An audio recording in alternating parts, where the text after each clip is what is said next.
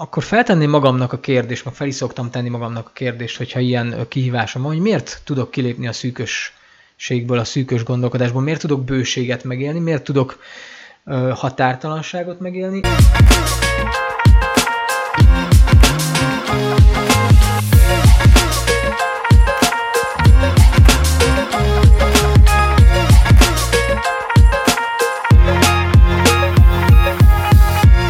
Sok szeretettel köszöntelek benneteket, ez itt az Érzelem Suli Instant című új podcastje, és instant motivációval szeretnék nektek szolgálni minden hétfő reggel, és a mai adásban Ken Hondát szeretném nektek bemutatni, ő a japán bestseller ö, írója, méghozzá az önfejlesztés területén.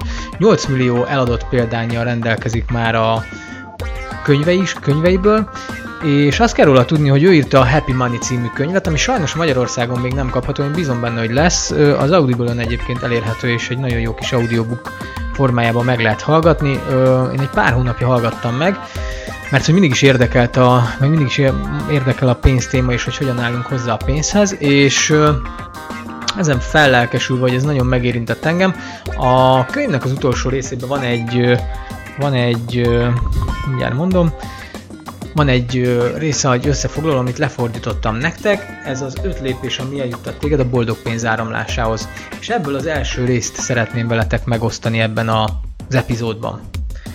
Mielőtt te belevágok, annyit szeretnék még elmesélni nektek Ken Hondáról, hogy ő egyébként 29 évesen, nagyjából ilyen 29 évesen vonult először nyugdíjba, ö, született a kislánya neki, és szeretett volna minél több időt vele tölteni, illetve a családjával, és ö, egyszer kint voltak a játszótéren, akkor meg nagyobb volt a kislánya, és, és kint hintáztak, meg jól érezték magukat, és egy másik anyuk, és egy anyuka ö, és a kislányával ott játszott, és hát a kislány mindenáron fel akart ülni a hintára, de az anyuka nem engedte neki, mert hogy ugye dolgozni kellett szegénynek menni. És ez nagyon megragadt uh, Ken Hondába ez a pillanat, nagyon megérintette ez, hogy, hogy igazából látszott az anyukán is, hogy szíve szerint ott maradna a kislányjal, és együtt töltené vele az időt, vagy ezt a délutánt de ugye nem teheti meg, hogy aztán mikor hazament, akkor nekiállt jegyzeteket készíteni, hiszen szerette volna megszabadítani az embereket a pénzzel kapcsolatos frusztrációtól, stressztől és fájdalomtól, és elkezdte, elkezdte ugye írni ezeket a jegyzeteket, és akkor ilyen kis eszé született ebből, amit először csak a barátainak osztogatott, aztán egyre nagyobb lett az érdeklődése miatt, az eszé miatt, és akkor csináltatott egyszer egy nyomdába egy ilyen tízezer darabot, vagy nem biztos, hogy tízezret, de sok ezret, és berakta az egyik szobájukba, aminek a felesége annyira nem örült, de az a lényeg, hogy, hogy aztán pár hónap alatt ezek is elfogytak, és akkor kereste meg egy kiadó, hogy hát ugyan már ö, adjon már ki egy könyvet ezzel kapcsolatban, és ez az eszé volt az alapja ennek a Happy Money-nak, ennek a boldog pénznek, amiről én most beszéltem. És hát akkor nézzük, hogy mi ez a, az első lépés az ötből, ami segít, hozzásegít minket a boldog pénz áramlásához. Lép ki a szűkösségből. Minden ember megválaszthatja, hogy milyen hozzáállása a pénzhez. Ezért az első lépés, hogy válts a szűkösségből a bőség hozzáállásba. Azt tanultuk az életben, hogy a pénzért verseny van. Ha valakinek több van, akkor neked kevesebb. Egy olyan kultúrában élünk, ahol megszállottan hajszoljuk a pénzt. Annyira a pénzre figyelünk, amink van, vagy épp amink nincs, hogy el- elvágjuk magunkat egy nagyszerű élettől. És hogy miért? Mert automatikusan azt hisszük, nincs elég a pénzből. Ettől kevesebbnek érezzük magunkat, és kevésbé leszünk nagy lelkűek.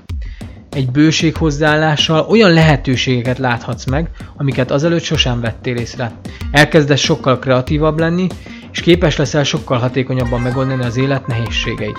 Ha megváltoztatod a pénzhez való hozzáállásodat, akkor felszabadítod magad, és végre te alakíthatod a sorsodat. Hát erről szólna az első rész, és hát igazából amit én hozzá tudok ehhez tenni, hogy akkor feltenném magamnak a kérdést, meg fel is szoktam tenni magamnak a kérdést, hogyha ilyen kihívásom van, hogy miért tudok kilépni a szűkösségből, a szűkös gondolkodásból, miért tudok bőséget megélni, miért tudok határtalanságot megélni, miért érzem azt, hogy a pénz szabadon áramlik felém, miért bontom le a saját korlátaimat a pénzzel kapcsolatban, vagy miért bontom le a saját hiedelmeimet, hitrendszereimet a pénzzel kapcsolatban, miért tudom felszabadítani magamat a múltbeli korlátaim alól, amik a pénzhez kapcsolódnak, vagy miért tudom felszabadítani magamat a szüleim megélései alól, Tehát szerintem ezek olyan kérdések, amikkel a gondolkodásmódunkat meg tudjuk változtatni. Miért engedhetem meg magamnak azt, hogy adakozzak, vagy miért engedhetem meg magamnak azt, hogy másoknak segítsek a pénzemmel? Miért tudok ö, a saját pénzemmel boldogságot és bőséget teremteni mások életébe is?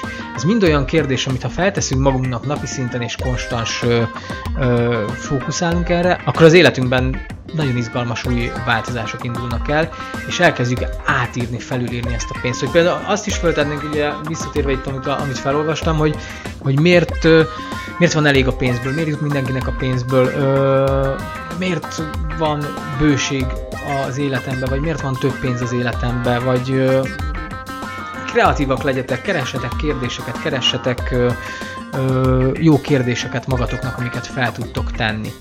Köszönöm szépen, ennyi volt erre a mai rövid podcast, és találkozunk a következő epizódban. Ha tetszett, kérlek iratkozzatok fel a csatornára, kövessetek itt a Youtube-on, vagy a Spotify-on, iTunes-on, Google Podcaston, és folytatjuk. Sziasztok! Szép hetet!